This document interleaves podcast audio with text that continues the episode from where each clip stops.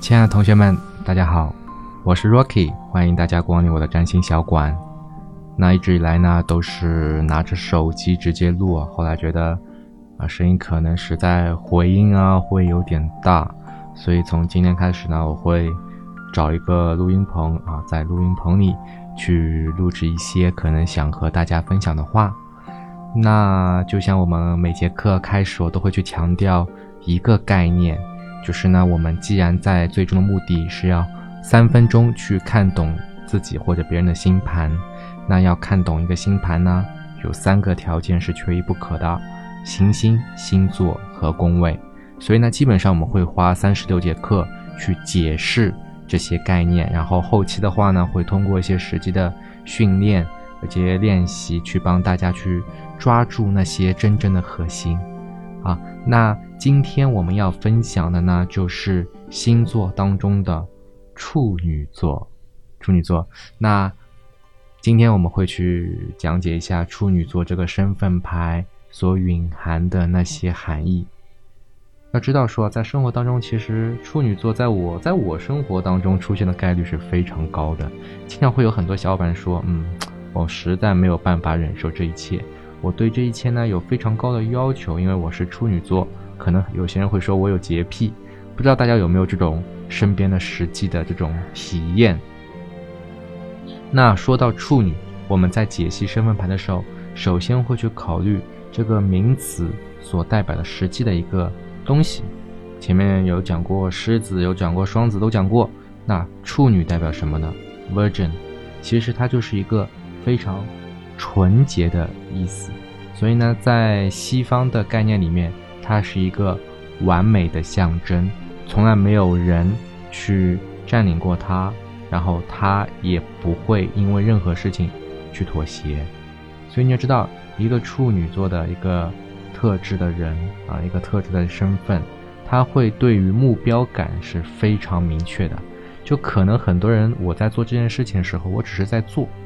但是。一个处女特质的一个人，他可能他在做这件事情的时候，他就知道这件事情最终能够给他带来什么。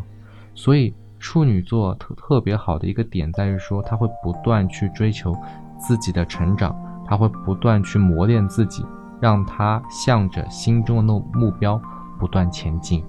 所以，同学们，如果你的身边啊有这样一个处女座的小伙伴啊，那他对自己的要求。是非常严格的，严格的。那这边我还要补充个小知识点，我们说的处女座的特质，不仅仅指他的出生盘或者他的一个太阳星座落在处女，很多时候他的其他方面落在处女的话，也会造成这种给人的感觉。比如说，如果这个人的水星落在处女，那他的思考方式和其他就会不太一样。啊，那这个扯开啊，我们回来。那刚才说到一个处女特质的人，他可能。会对自己特别有要求，嗯，他也会通过去服务他人，去达到自己心中那些准则。就比如说，你会看到有些处女座的人会替你来收拾东西啊，你不要以为他是在替你服务，他只是在通过做这件事情，去达到自己内心的某些的标准。OK，那讲完处女座一些比较明显的特质之后，那下面我们也说一下处女座的特质，如果过了可能会有什么。如果太过的话，那他可能就会过多的去追逐细节，就可能说我看到这个笔没放好呀，我看到这个椅子没有摆齐呀，他会陷入这些非常繁琐的细节的小事，而忽略他真正的目标。啊，那